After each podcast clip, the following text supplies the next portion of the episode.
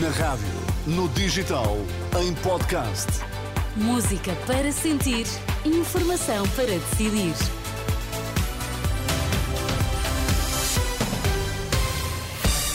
São as notícias na Renascença com Ângela Roque para Jorge Destaques. Boa tarde. Olá, boa tarde. Está internada, mas estável, a criança detectada com sarampo em Portugal, mas receiam-se novos casos. P S P diz que o governo de gestão pode decidir sobre reivindicações dos polícias.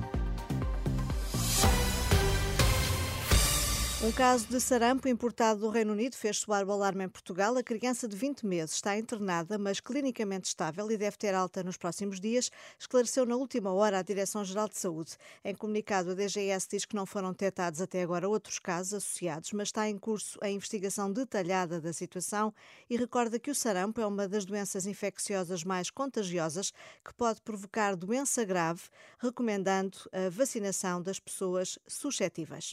O P C P diz que que o Governo pode decidir sobre as reivindicações dos polícias, mesmo estando em gestão. É o que defende o deputado comunista António Filipe, lembrando que todos os dias se vê o Primeiro-Ministro a anunciar medidas.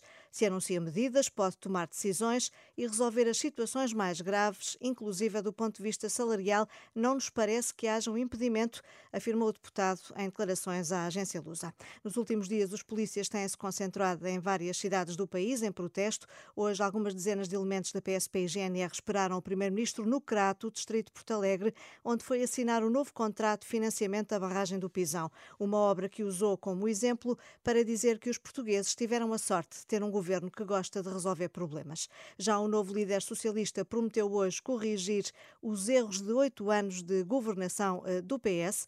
Ao discursar na Comissão Nacional do Partido, em Coimbra, Pedro Nuno Santos descolou assim da governação de António Costa. Susana Madureira Martins. Com um discurso em tom deliberadamente suave, vestiu de resto uma pele de cordeiro a assumir que o Partido Socialista não fez tudo bem em oito anos, descolando-se assim da governação de António Costa, numa ambivalência entre o assumir-se herdeiro do Primeiro-Ministro e seu crítico aberto. Pedro Nuno Santos a basear toda a intervenção de meia hora em duas ideias, em empatia e humildade, com o líder socialista a falar mesmo em sentir os problemas dos outros e a ouvir, e que esse é o primeiro passo de uma relação.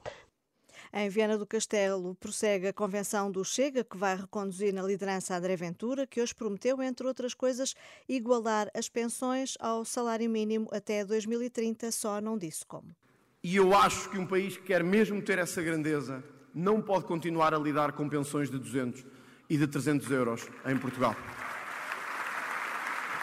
Eu quero deixar-vos o compromisso de que esta missão só será concluída e que o nosso trabalho no Governo só será concluído quando, em seis anos, garantirmos que não há nenhum idoso com uma pensão abaixo do salário mínimo em Portugal.